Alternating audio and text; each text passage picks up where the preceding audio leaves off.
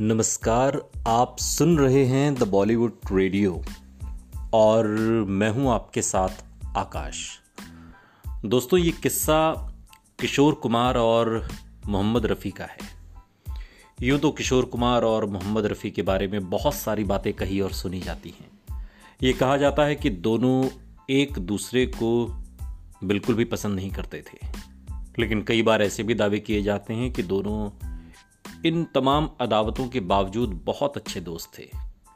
लेकिन आज के इस पॉडकास्ट में हम आपको सुनाएँगे किशोर कुमार और मोहम्मद रफ़ी का वो किस्सा, जब रफ़ी साहब के पैरों से लिपट कर फूट फूट कर रोने लगे किशोर कुमार। और ये किस्सा सुनाया है किशोर कुमार के बेटे अमित कुमार ने।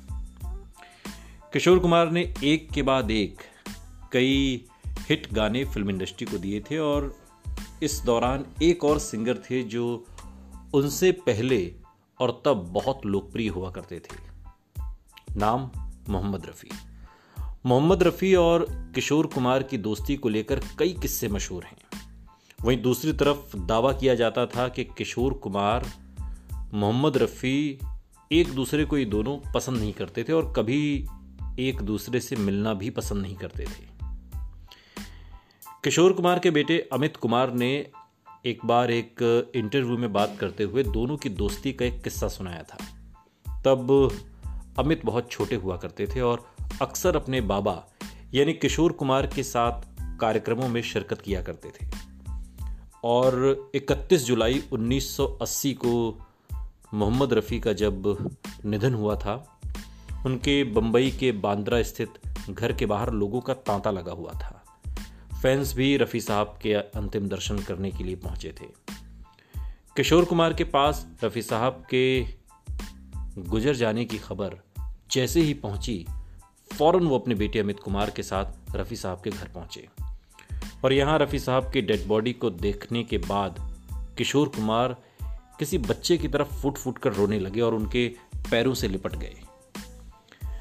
अमित कुमार याद करते हुए बताते हैं कि अपने पिता को ऐसे रोता हुआ देखकर वो भी बहुत ज़्यादा भावुक हो गए क्योंकि उन्हें संभालना बहुत मुश्किल हो गया था। अमित कुमार ने बाद में एक TV show, the Kapil Sharma show में भी अपने पिता किशोर कुमार और मोहम्मद रफ़ी साहब की दोस्ती से जुड़ा किस्सा सुनाया और उन दिनों को याद किया। अमित कुमार बताते हैं कि आर डी बर्मन और पिताजी की दोस्ती बहुत कमाल की थी। मैंने भी गाने की कोशिश की थी, लेकिन बाबा को पता चला तो मैं पंचम दा का जब बहुत बड़ा फ़ैन हूँ, वो मुझे अपने साथ ले गए और उन्होंने मुझे कहा कि गाना गाओ। अमित कुमार आगे बताते हैं कि मैं भी बहुत ज़्यादा डर गया था। पिताजी ने मुझे गाड़ी में बहुत लेक्चर दिया, शाम में पंचमदा का फ़ोन आया और बोले कि कल अपने लाडले को भेजो। और कुछ इस तरह फिर मुझे बड़े अच्छे लगते हैं गाना मिल गया। ये गाना अमित कुमार ने गाया है। सुनते रहिए। The Bollywood radio. सुनता है सारा इंडिया।